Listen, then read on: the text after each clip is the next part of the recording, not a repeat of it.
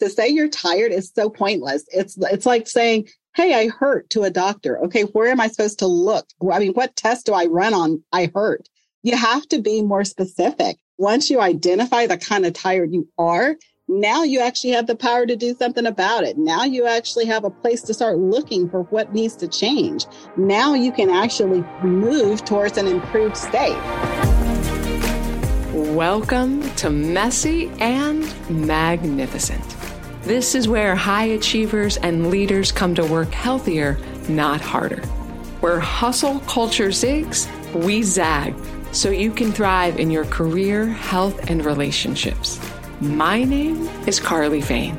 I'm a celebrity business and boundary coach, and whether I'm working with Grammy award winning artists, professional athletes, Fortune 50 CEOs, or just folks that enjoy both progress and the present moment, my intention is to make sure that you have both a doable plan and the roots to rise.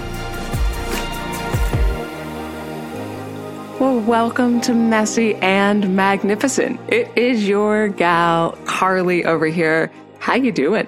What's shaking? Have you been in this conversation with me about rest for the entire season or are you just dropping in today?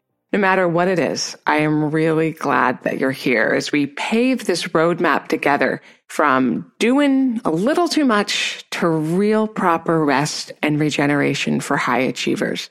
And it's got me wondering, have you ever taken maybe a day, a weekend off, or a full on vacation only to return tired? I was talking to an acquaintance the other day, and she and her girlfriend had just returned from a two week vacation in Italy. And I asked, How was it? What was it like? Great, she said. We ate and drank our way through the entire country, but I'm exhausted. And acclimating to being back home is really rough. And it got me thinking. While her intention was to relax and have fun and sightsee and be in a new environment, it turns out that wasn't actually restorative for her. And after all the effort it took to prep, to have time off from work and everything waiting for her when she returned, coming back tired left her feeling even more behind than she did before she left.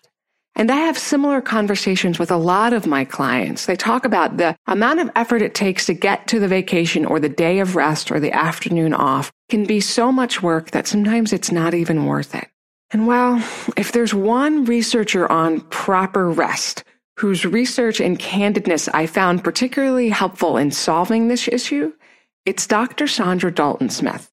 You may have seen Dr. Saundra's TED Talk. She's a board certified internal medicine physician and a speaker, an award winning author. She wrote the book Sacred Rest Recover Your Life, Renew Your Energy, Restore Your Sanity. She's been on lots of talk shows you've heard of, lots of publications you read. Her research and the way she delivers it on the seven types of rest has really helped my clients and I understand our rest deficits much better and to use this knowledge as a means to overcome burnout, to increase overall happiness, and live and work in ways that feel simultaneously nourishing, purposeful, and rewarding. And so when we knew the season was going to be about rest, you better believe that behind the scenes, we reached out to Dr. Saundra right away and absolute cheers were happening both out loud and via email and in our project management software when we heard that she would agree to join us not just for an interview this season, which you're about to hear, but for a live recording interview with members of our audience. So they got to ask her real questions. So in a moment, you're going to dive right into that recording of this live session with Dr. Saundra, And you're going to hear her kick it off by outlining the three medical criteria that define what burnout looks and feels like so that you can spot them if you wonder if you're nearing burnout. You're also going to recognize how living and growing up in a burnout culture has taught most of us to treat things like vacations or spa days or naps as cures and why those breaks never really relieve our emotional burdens or the other type of work we're doing. And of course, she's going to go over those seven types of specific rests that we all need so that you can know which one of them is particularly in alignment with what you need right now in a practical way to start to nourish your rest deficit. And perhaps My favorite part of this conversation was when she shared what to do when you know you need more rest, but carving out that time feels impossible. So, as with any episode, just know that anything we mention here, any person or study or resource, it's linked right here in the show notes, or you can head on over to carlyfane.com forward slash podcast, and I'll put links to it right there if you want to learn more. And if you haven't caught it already, I've created a roadmap for rest and regeneration for high achievers, an actual free guidebook that accompanies this season. And it's going to take you through your own customized journey from busy to balance because talking about this stuff is great. Being able to apply it in our real days is what makes the difference. So give yourself the respect you deserve. Go over to carlyfane.com forward slash podcast now. Get your own copy. I promise it will be a lamp and a ladder on your path to more rest. And it's going to take you even deeper into the conversation you're about to hear with Dr. Saundra right now. I would say basically that we have permission to. I think that was my biggest battle with rest is that I felt like I had to work enough to earn it, that I had to check enough things off the box. And I didn't really give rest the honor or the respect that it deserved. I respected work more than it. And it got me into a place of burnout. And so my hope is that anyone who's listening or anyone who runs into my work in any way, that they find the permission to honor rest as much as they honor work. Mm. I heard you say I was listening to my work, right? I was respecting my need to work more than my my need to rest.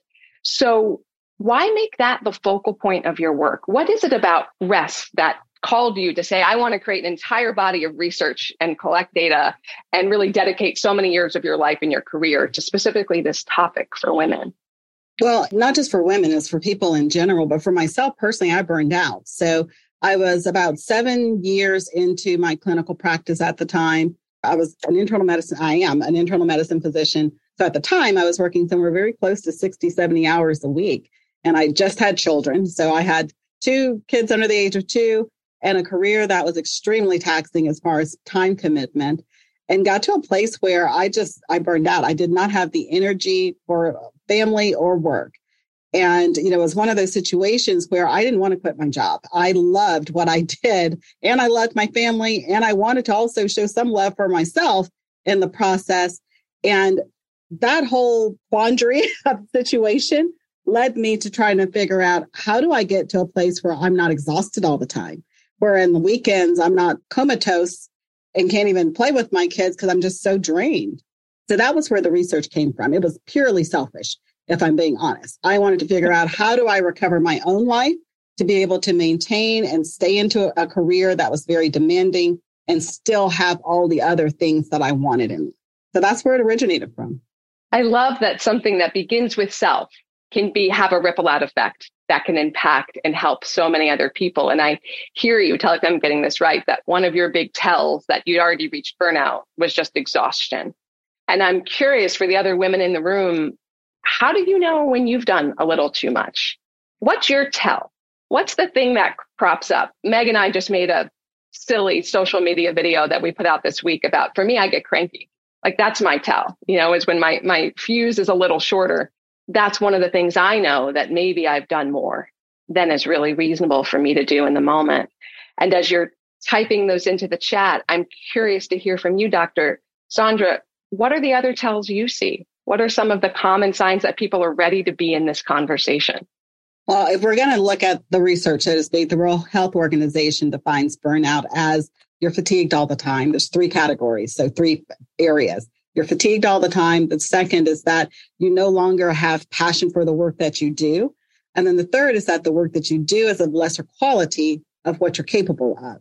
And so I think many of us are functional burnouts if we use the World Health Organization classification but for myself, one of the big tells is that I became very biting. My personality is one that I tend to be an empath. I tend to be compassionate. I mean, that's kind of why you tend to go into medicine, specifically the field that I did, internal medicine. You're with the person in the ER, you're with them in the ICU. You know their kids, you know their family, you know the dog's name. You you want to have relationship with your patient.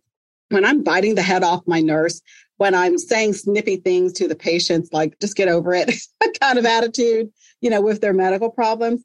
I know that I'm not myself, that I am feeding off an energy that is not my normal energy.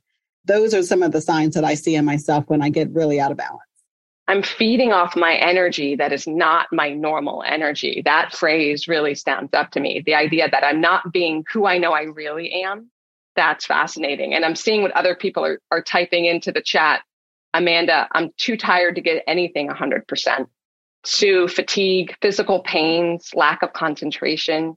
Susan, difficulty focusing, feeling overwhelmed, tolerance level gets low. That's a much nicer way of saying I get weight cranky. My tolerance level goes down. That's really sweet. Louise, exhaustion and ball dropping. I'd be curious for the women here, if you're like me, I have never heard the official definition of burnout until this very moment, that it's actually a documented three symptom that we can look at. Is that new to anybody else too? Anita, I'm curious for you because you raised your hand. What does it feel like to hear that definition? I noticed that I've probably been experiencing burnout my entire life from sports as a child to college to working in corporate America now. And I've always found ways to cope. And I think what I'm realizing is that I don't have to continue those ways of coping, but like, how do I break those habits? They feel like they're second nature nowadays. So how do I learn new skills in order to lean into rest rather than into burnout? Ooh, you get me thinking, Dr. Saundra, I'm curious what comes up for you as Anitza says that. When you say cope, I think of a band aid versus addressing the underlying issue. Like, this is how I can get through the day to day versus, okay, what's really causing this to be a chronic or recurring problem? As a doctor, does that does that make sense, Dr. Saundra? What comes up for you when you hear that? It does. And I, I feel like that's what we've been doing with burnout. We have been throwing a band-aid at it or trying to find quick fixes for it. I believe that's why, you know, all of these PTO days and vacation days, and don't get me wrong, I think we need all of that. But that can't be your burnout prevention strategy. Burnout prevention cannot be blocked up into two week segments when you choose to take a break over the Christmas holiday because everything's closed, or you choose to have a week in Hawaii in the middle of July. That's great. Have fun during those times.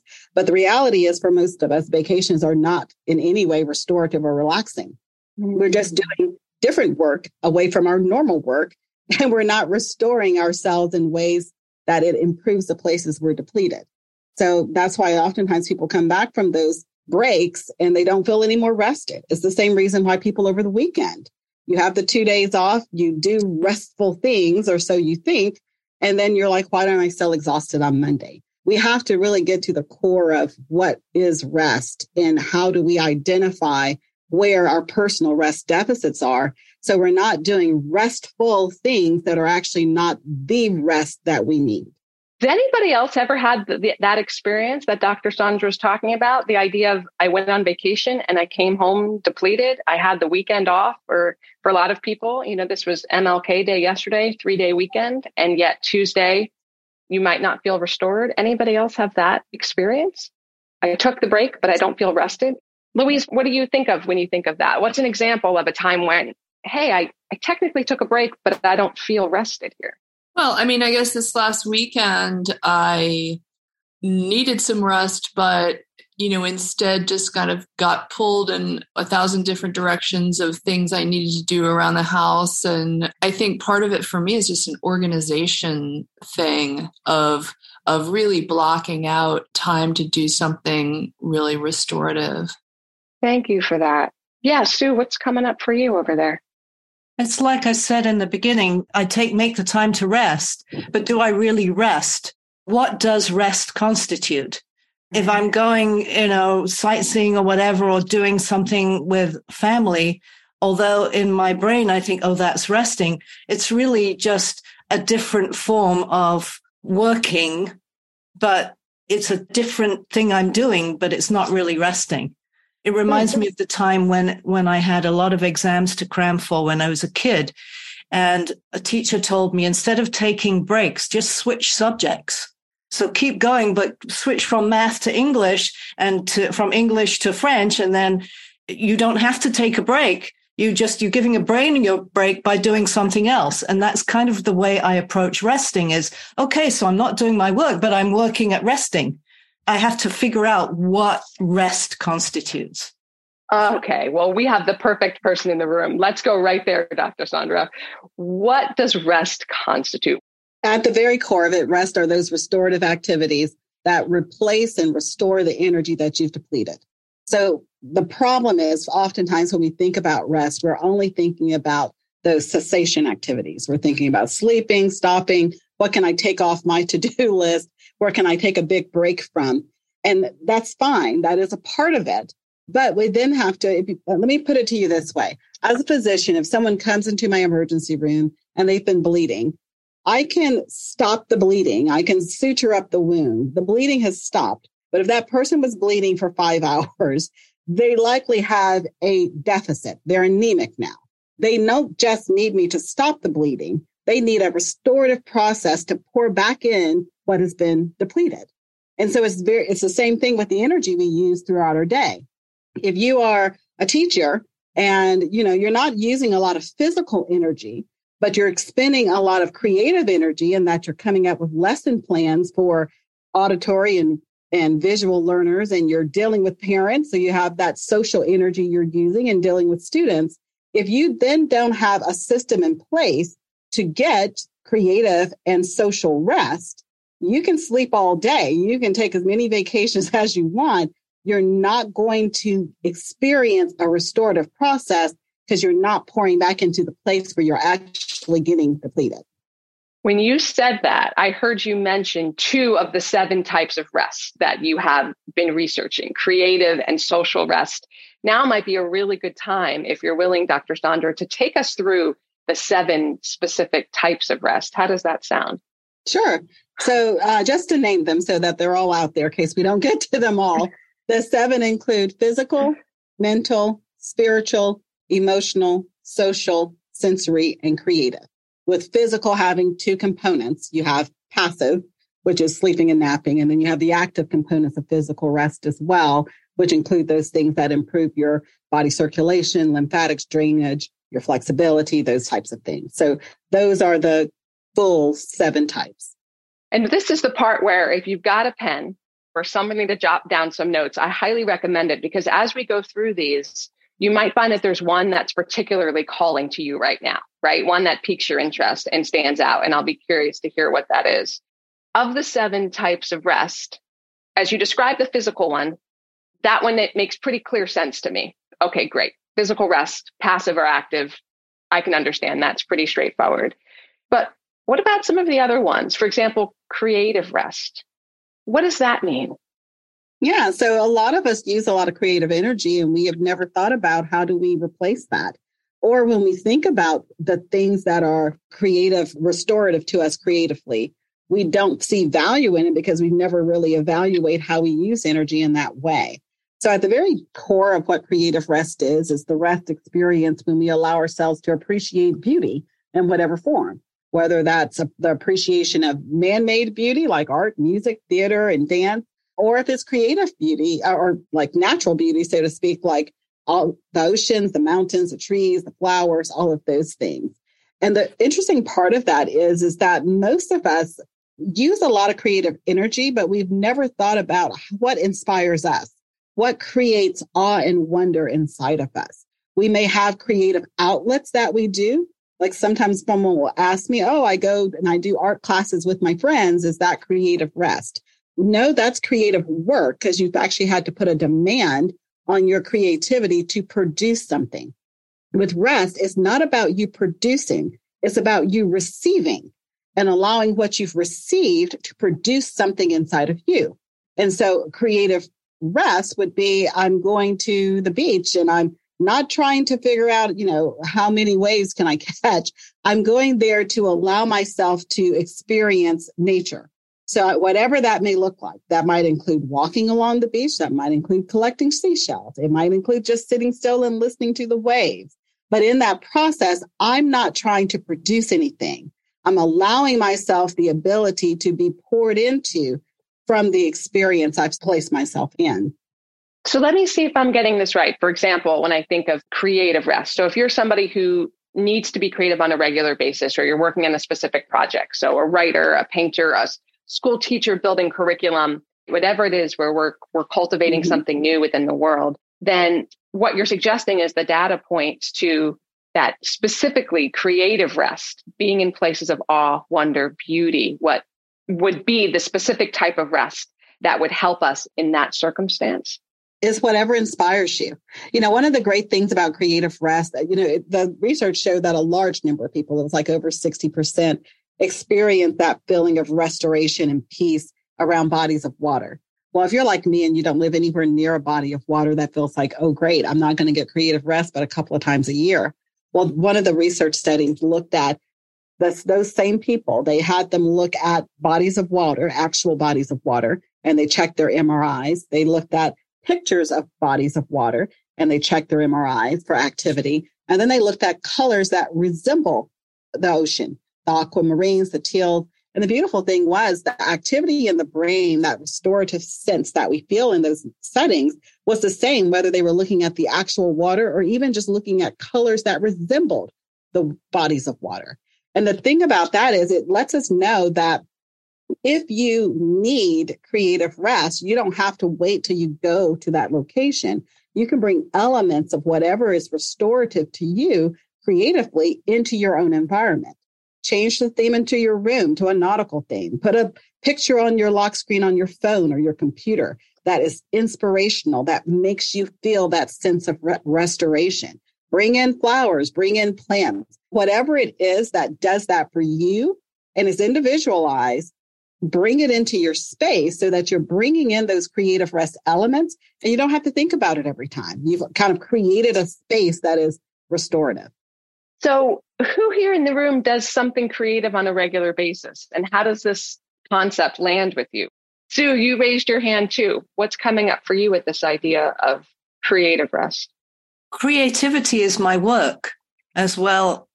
So it's like, in order to be creative, I need to be rested to allow the muse to come out. And yet she'll come at the oddest times. And then I go, no, no, no, no, go away because I'm doing such and so. And then I have to stop what I'm doing because I'll lose that thought. And I have like a million pieces of paper around the house with ideas and thoughts for writing. And really for me, creative, in order to get creative rest, I have to go away and be in a place where all these other distractions aren't there. But then to get there, it takes so much work just to, to get away. And then when I come back, there's so much that hits on my head. It's almost like, do I really want to go away? like, or do I want to just find pockets of time? Like, I just signed up to go to Italy this summer on a writing retreat. Mm-hmm. And like, that was a big leap for me.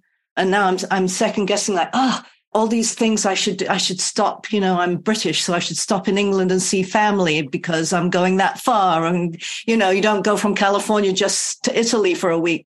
But really, I'm doing it for the writing because I'm twenty thousand words into the book. So it's like it's work and it's rest to get the cre- creativity. Does that make sense?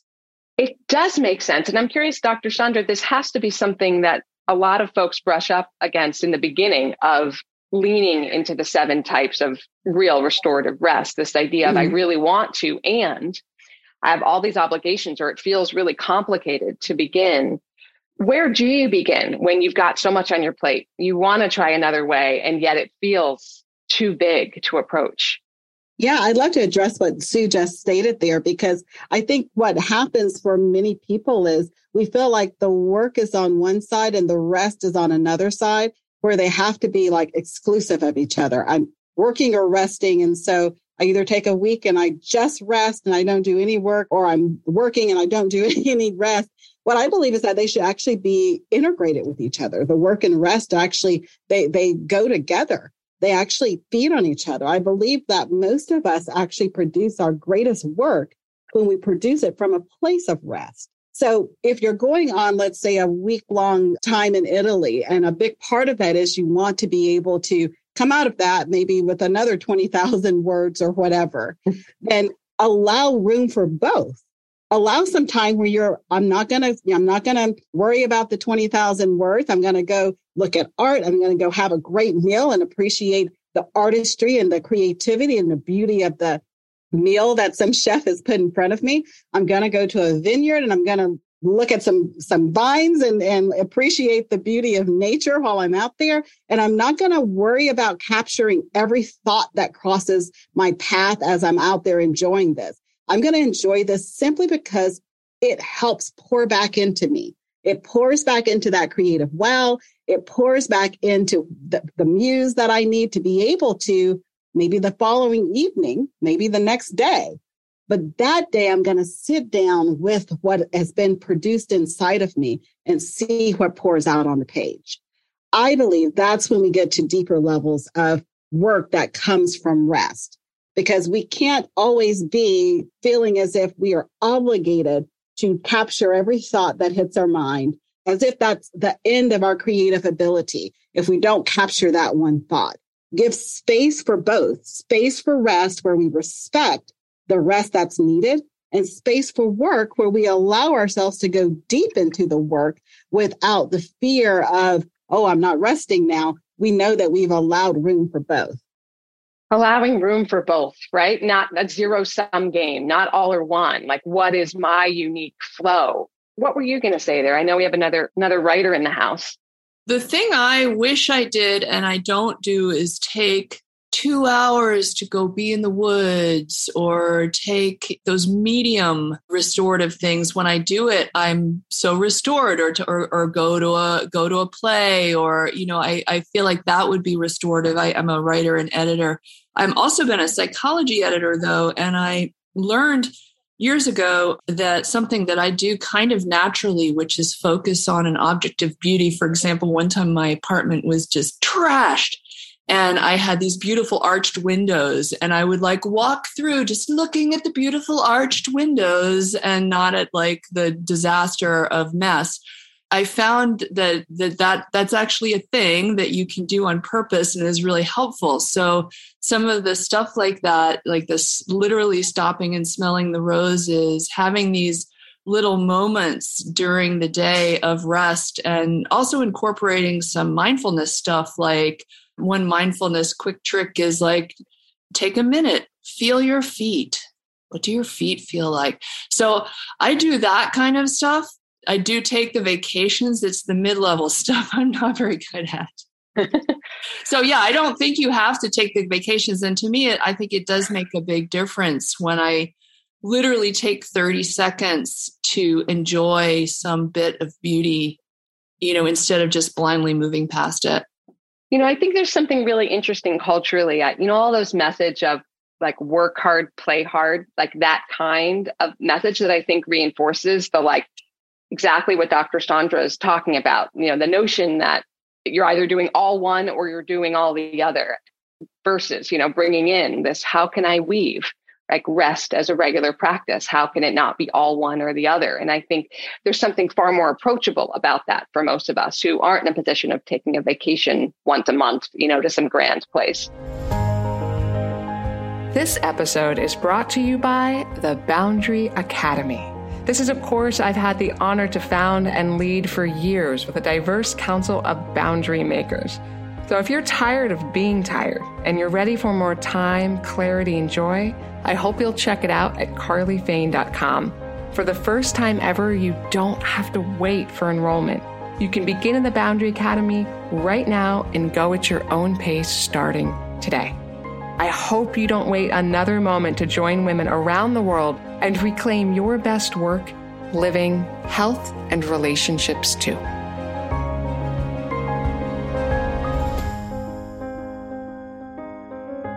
I'm curious for those of you who are here and looking at the chat as we look at, I've listed in there the seven types of rest that Dr. Saundra's researched.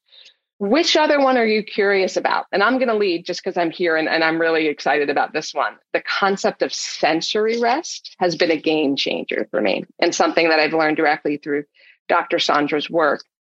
Could you explain a little bit about what sensory rest is, Dr. Sandra? Yes, it's it's giving your senses a break, basically, but it, it takes into account the amount of sensory input that we experience throughout our day. Most of us are not aware of the sensory inputs we're that we engage with. We, you know, sometimes just because you have taught your brain to filter out certain inputs, you feel like, oh, well, it doesn't bother me that the kids are playing video games in the other room and I can hear a little bit of that sound, or it doesn't bother me that the elevator or is, or phones are going off in the office around me. Yes, your brain has the capabilities of filtering that information, but it is still working to do that. It's no different than when you're in a room full of people talking and you have two little people, you know, that are in a circle around you. All of those other conversation, your brain is tuning all of that out so you can focus on the two people that are in front of you. It's still working. And so that's what sensory rest deficits do. They are kind of consistently draining our sensory energy and leading to sensory overload and overload syndrome. And when we experience that, most of us, our side effect is irritation, agitation, rage, or anger. We're like, why am I so wound up? Why am I so agitated? And it's because we, our brain has been engaged in all of the sensory input, even if we're not consciously aware of it. So sensory rest is then looking at how do I downgrade some of my sensory inputs, whether that be time blocking, where instead of you're going to jump in and out of your inbox all day long, maybe you have a time block where you're going to engage with sensory rich experiences like emails or social media at certain times throughout the day so that you're able to isolate those a little bit better. That could be something as simple as looking at the notifications on your computer or your phone and making sure that, you know, they're not excessively high. Maybe the only notifications you need are your phone and the actual text messages and everything else. You just click on it when you want to go into it rather than letting it push notify you stress whenever it feels like it. Or another sensory rest tactic might be, you know, you're sitting at home, the kids are doing their thing, you pop in your noise cancellation earbuds with no music, just you just want to block out the noise of the people in your surroundings so you have a moment of sensory reprieve. There's so many different ways of engaging with that from changes you can do and how you do virtual meetings with your teams if you work remotely to how to decrease sensory input amongst teams. But it's just a matter of downgrading some of that extra sensory input. You know, it's interesting. I, I wear hearing aids, and when I take them out at the end of the day, it tells me how much has been used. And part of what my hearing aids do is they filter out noise that distracts me from being able to hear the sound of speech. And as I sit here right now, you know, I've got windows to, to my right and cars go by. And at the end of the day, inevitably, my right hearing aid is always charged so much less than my left. And I know it's because it's filtering out those sounds that are there all day long and I'm not consciously paying attention to. And I think, okay, if this little device needs more charging because of just the amount of auditory sensation that's coming in all day long. Like, how about the rest of me? Just that little thing is tracking the fact that it needs to work really hard just to focus on the correct sound. What about the rest of me? Where else am I working and not realizing that I'm working because it's sensory, sensory input? You know, another one that I think is really big and we talk about indirectly in the Boundary Academy is the concept of social rest, Dr. Saundra. Will you talk to us about social rest and how one goes about that one, what that can look like? Yeah, so social rest looks at the people in your life and how they pull from your social energy. Many of the people that you probably spend most of your time in your day with are people who are negatively pulling from your social energy. They need things from you. They have demands upon your time. These are your, I mean, it's your kids, your spouse, your parents, your coworkers, your uh, clients, anybody who's needing something from you. But then you need to evaluate who are the people in your life who don't necessarily need anything from you. You just enjoy being around them. They're life giving. They actually pour back in to you socially. And so, yes, your family and your spouse can positively pour back into you, but you actually have to be aware of the dynamics of that relationship. It's very easy for some relationships to become one sided regarding social energy, where they are always in the taking and you're always in the giving. And then you don't have anyone who is life giving, who's affirmative or positive and pouring back into you in that aspect. And so those are the things that you want us to be aware of with social rest. Evaluating who are those life givers in your life and are you making space for them? Because the people who are negatively pulling from your social energy, will always be more loud, more demanding, more insistent upon your time than those people who just want to enjoy your presence, and just want to spend time with you. That's a really interesting distinction that the ones where it's more of a dynamic of taking from you might be the louder, more vocal, the more reaching out. Hey, can we get together? Hey, can you help with this project? Oh my gosh, I need that talk to you on the phone. This dramatic thing just happened. Whereas those that might feel more life giving may be the ones that are quieter in terms of the volume coming at us. And so this awareness of who pours back into me, to use your phrase, Dr. Saundra, who pours back into me? Have I scheduled time with them? What could that look like? Are they in my calendar at all? And maybe where not so much? Where am I mm-hmm. noticing something is depleting? And then of course, that's when we have conversations about, about boundaries. So I want to take a pause here and just see what's landing. What are we noticing from this conversation already? Amanda, I see you taking vigorous notes over there. You're writing things down. What's standing out to you? There's quite a bit. It was interesting you, what we just said about who gives and who takes. That's something I've been dealing with a lot in my own life recently, like evaluating, like, all right, who comes to me and is it reciprocity of are they giving back or are they just constantly taking so i think that's huge and learning to have better boundaries or to say you know what where's the value in this for me but the rest part creative rest when we started talking about it i didn't think it really applied to me i'm like i don't do a lot of you know i do some photography but i'm very analytical in my job and i, I don't think creative rest is my thing but then my two favorite things are the local conservatory and the art museum and i i'm not an artist but those are the two places I go when I just really need to recharge. And I don't think I ever made those connections. So I thought that was pretty cool.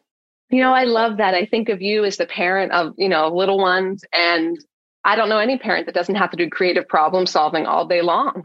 Right? Like all these different forms of creativity of, you know, not just arts and crafts with the kids, just like who's going to pick them up, you know, and who's going to babysit and who's going to watch that. And just all that creative problem solving also being a form of, of creative energy that we're having to put out there in the world. What else are we noticing? What else is coming up in this conversation that maybe you didn't see coming or you're seeing something differently? I'll add one more if you don't mind. Anitza brought it up. She said that she felt the burnout from sports. And my kids are three and five and it's something I haven't enrolled them in because every time I kind of put them in a situation where they have requirements, like scheduled requirements to be places, they give me a little pushback or they don't want to go or but I realized it might be a cultural thing where we're just burning out at a very young age and thinking it's normal. So that's mm-hmm. something I want to be cognitive of as my kids grow, knowing when to recognize it. So I'm definitely buying your books and going to read about this because I think it's really powerful. Dr. Saundra, would you be willing to speak to that a little bit? Because I think that's a fascinating point. You know, where have we normalized burnout? And both for ourselves, but for for younger generations, how do we, you know, embody or or practice these things in such a way that maybe burnout doesn't have to be the norm? Yeah, absolutely. We've normalized burnout. I think most, uh, as some of you have even mentioned, you know, when you hear the World Health Organization, it's like, okay, I've been I met that classification a long time ago. I think we have a lot of people who are functional burnouts uh, and starting as young as 10, because that's kind of the culture that we are bringing up this next generation in is that it's okay to be tired because everybody's tired. You know, you ask people, how are they doing? That's the comment. I'm so tired. I'm so busy. We make it sound like that's okay, like that's a life any of us really want. And so I think a big part of it is parents kind of helping to model what does it look like to have some level of personal boundaries within your lifestyle, not just with people, but in how you live your life?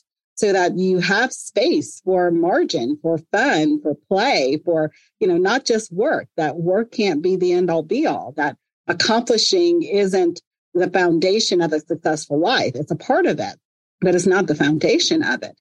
And so I think we have to kind of reframe how we approach some of our work ethic with kids so that they understand if there's something and really teach them their own personal boundaries. If there's something that they start engaging with and they find that it, it doesn't align with kind of their priorities and their passions and where they want to go, that they have the freedom to say, you know what, I don't want to play basketball anymore. You know what, I don't want to do this.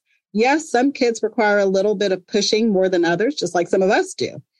But we have to also recognize when they are allowed, uh, when they are being authentic about what's not no longer working for them.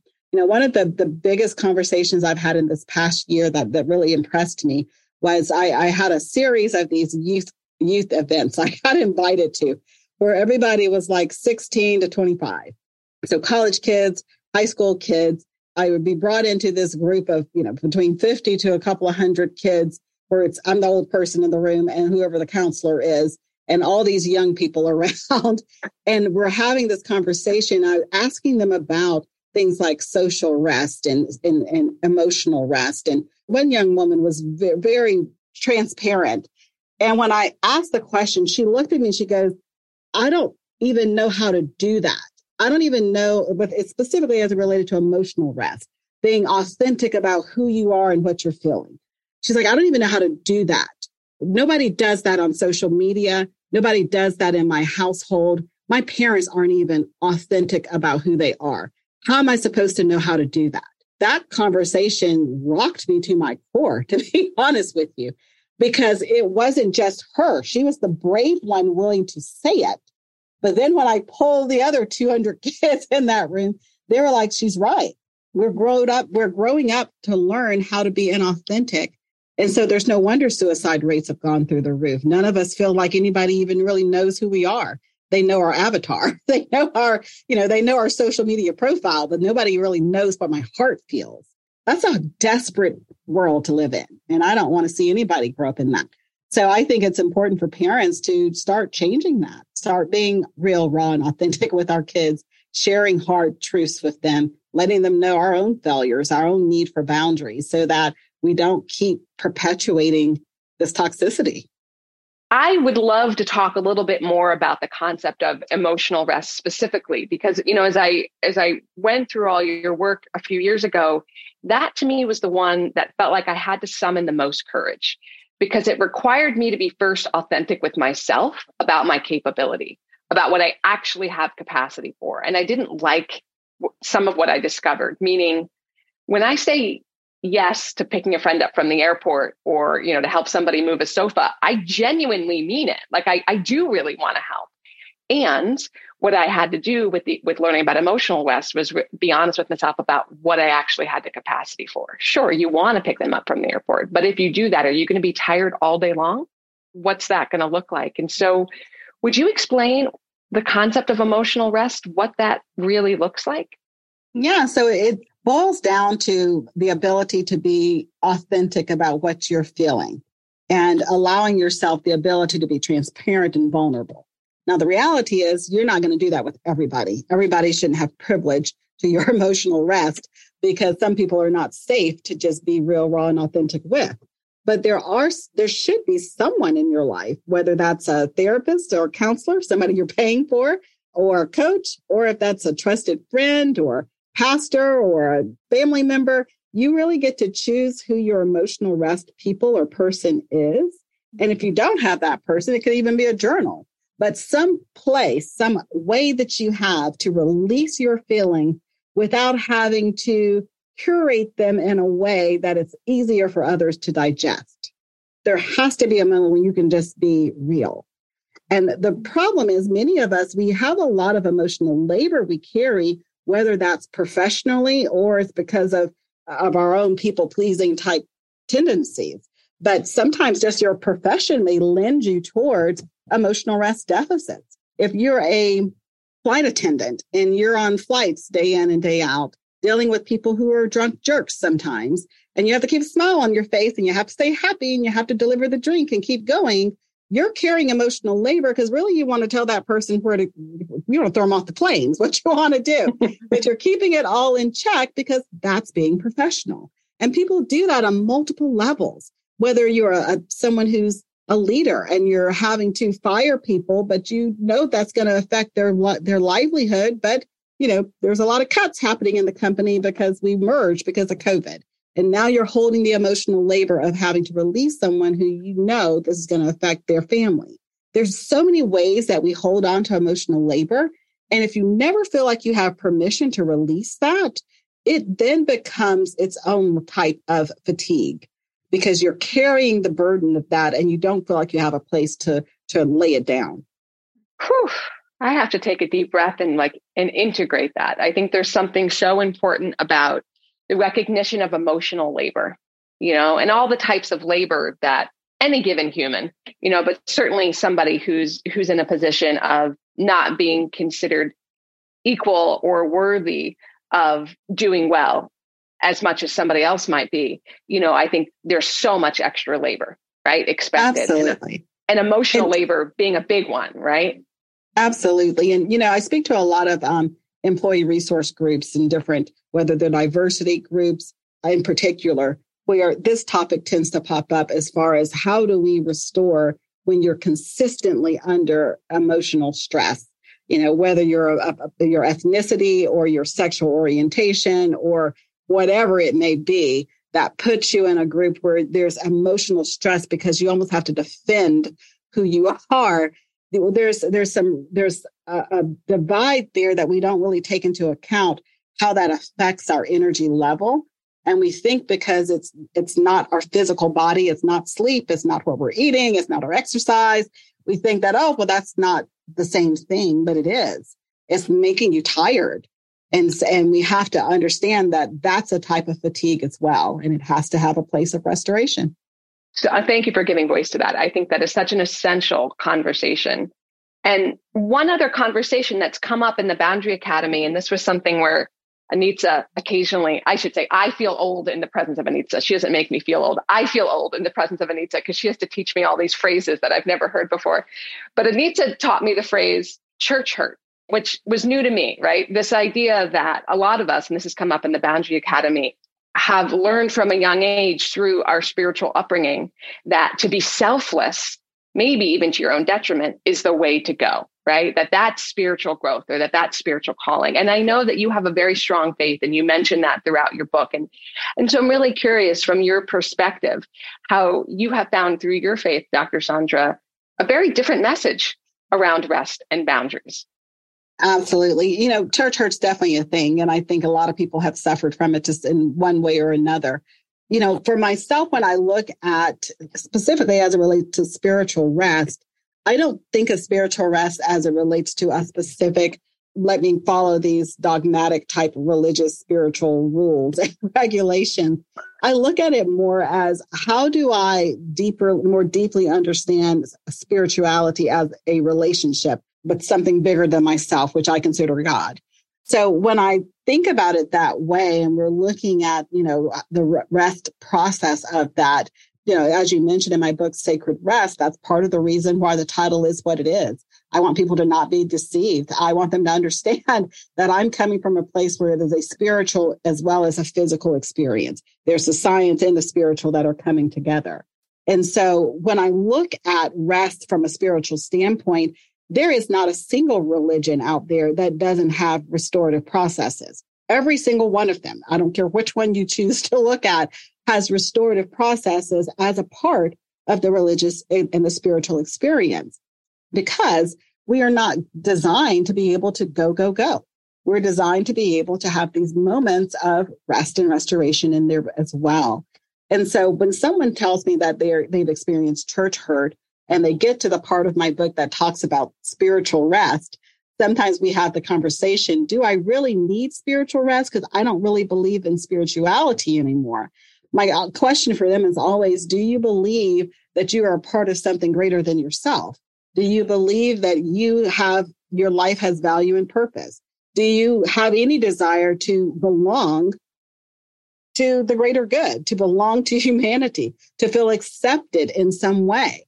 And so when we look at it that way, most of us have that desire, that desire for belonging, for acceptance, for love, to be part of something bigger than ourselves for purpose. And so whether somebody gets that in a faith-based community or if they're getting that through causes and and other communities where they are experiencing that belonging and acceptance, we all have that core desire. None of us can really flourish and fully get that level of fulfillment and satisfaction without feeling as if we are contributing and part of humanity. Thank you for that beautiful description. And for anybody where this touches a nerve or gets you thinking about all sorts of things, you know, I hope that we see this as the beginning of a big conversation, you know, the lifelong conversation for all of us. So one of the things we get to do on the Messy Magnificent podcast is we always ask our guests the same, we call it the two-way Q&A, these playful questions. And because we're live here as a group, I want to hear everyone's answers in the chat as we ask Dr. Saundra these, these kind of final wrap up questions. She has not seen these questions in advance, so this is this is really fun. So if you came with a warning label today, what would it say? Oh, my husband would tell you sharp attitude, soft inside. mm, sharp attitude, soft inside. I have this tendency to have these really quick comebacks that can, like I said, can be biting. But my personality is one I, I tend to be a bit of a jokester. So I tend to I like to have quick comebacks for people. And so my comebacks tend to be very sharp and pointed, but I'll laugh after that. It's like, I, I really didn't mean it that way, but. I love that. I had somebody once explain to me that some of us are more like coconuts and some of us are more like peaches, meaning coconuts have a harder shell, but they're soft, you know, and delicious mm-hmm. inside. Mm-hmm. And peaches might be real nice on the surface, but watch out. They always told me, watch out for the peaches because they've got the hard center. The second question I have for you is, is for those listening, based on this conversation, what is the question you would want to ask someone tuning in? It would be this What kind of tired are you? I have so many people who I run into and I say, Hey, how are you doing? And they'll say, Oh, I'm so exhausted. I'm so tired. And the very first thing I say is, So what kind of tired are you?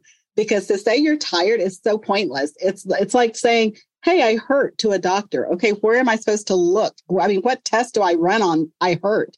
you have to be more specific. And so I'm always challenging people take back some of your own power. You're tired. Okay, I get it. What kind of tired? Because once you identify the kind of tired you are, now you actually have the power to do something about it. Now you actually have a place to start looking for what needs to change. Now you can actually move towards an improved state. So that would be my question. I love that. Anita just popped in the, the rest quiz too. So if you're drawn a blank and you're not sure, go pop over there and take the quiz later. Well, here's my last question. Even if other people disagree, what is one thing you know to be true? One thing I know to be true God is love. That is the one thing I know to be true. Life is hard. But I believe that God at the very core is a is a entity of love. Mm. I love the acknowledgement of both of those. Life is hard and right. God is an entity of love. And so as we've got a couple minutes to, to wrap up here, I'm really curious to hear what lands, to take a moment to integrate in real time. I know a lot of us are going to hop off here in a few minutes and go on to the next thing. And so before we go, what word or phrase or concept is standing out to you from this conversation? Type that in the chat. What is one thing you might put on a post it note or journal about later or talk to one of your girlfriends or any friend about from today's conversation? What are you noticing? So just noticing, I'm tired. Yeah, that's a powerful sentence to be able to say. And then we might now say, what kind of tired are you? Right? That's the question to journal into. Meg, full presence in spaces that inspire creativity equals creative rest. Mm, so getting to be present in a space that inspires creativity equals creative rest. I love that. I think there's something important about that discernment, Meg. It's not just being in front of the beautiful place. It's like not just physically being there, opening our eyes mentally, physically, you know, spiritually being there. Yeah, Karen dittos that. Dr. Saundra, what do you want us to remember of all this? If there was one takeaway, one action step that you would recommend, what's important for you from a from a research place? I would probably say just the fact that rest is about restoration. I think that is the, the key mindset shift that most people have to make. That it's not just about stopping or moving things off your to do list, that it is about pouring back into the places you're depleting because it then requires you to evaluate what am I depleting and am I doing something to pour back into those places? I think that's right on track with what Amanda you just wrote in here and Louise what you said. It's you're going through, you know, a significant ongoing crisis right now, really being thoughtful about, okay, so what does emotional rest in the face of this before me look like? And how might that help me navigate this moment to at least the next best moment, right? Or a slightly better next moment. Well, thank you everyone for being part of such a rich and important conversation. And I mean it when I say, let this be the beginning. You know, be in touch with Dr. Saundra's work through the links. Anita will put them back in the chat, but they're in there too. We'll post the recording so that everybody has access to it. If you think of anything else, let me know. Dr. Saundra, thank you so much for sharing your research and your time with us. I'm so glad you started with Rest for You and all the ways it's rippling out into the world for rest for the rest of us. Yeah. Thank you. It was a pleasure to join you. All right. We'll see y'all later. Bye, everyone. I can't even tell you how many times during this interview and candid conversation with our messy, magnificent community and Dr. Saundra, I kept peeking in the window of our recording software to make sure it was all being caught because it was so full of insights worth revisiting. And did you hear her question for you? What kind of tired are you? Oh, let us go there. Let us consider what is it really that's depleted so that we can address what needs tending to on the spot. And I want to know. Tell me how this episode landed with you. Put it in a review on iTunes. That helps other women find our show. It helps me be in conversation with you too.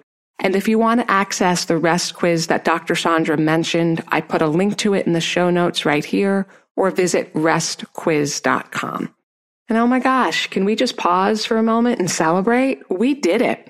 An entire season dedicated to restorative rest with a cohort of brilliant women leaders sharing the insights and the expertise that's giving us the practical and tactical tools to reclaim our best work and best living. And if you were here for every episode, or if you're just tuning in now, you are part of this conversation. And I see this as just the beginning of a rich exploration that's going to leave us all more purposeful and fulfilled. And so as I sign off for the season, it's a little bittersweet, but I want you to remember this. You thrive through nourishment, not punishment. Keep taking care of what you value, including the unique type of rest that actually restores you. And be in touch with me. I'm on LinkedIn or head on over to my website for ways we can continue this conversation. Because sure, we might be messy, you and I. But oh, I hope you are giving yourself permission to be magnificent too. I am so thankful that you are part of this messy and certainly magnificent community. Each episode here is only the beginning of our lifelong conversation together head on over to carlyfane.com for the full show notes from this episode and some extra special resources for high achievers that you won't find anywhere else.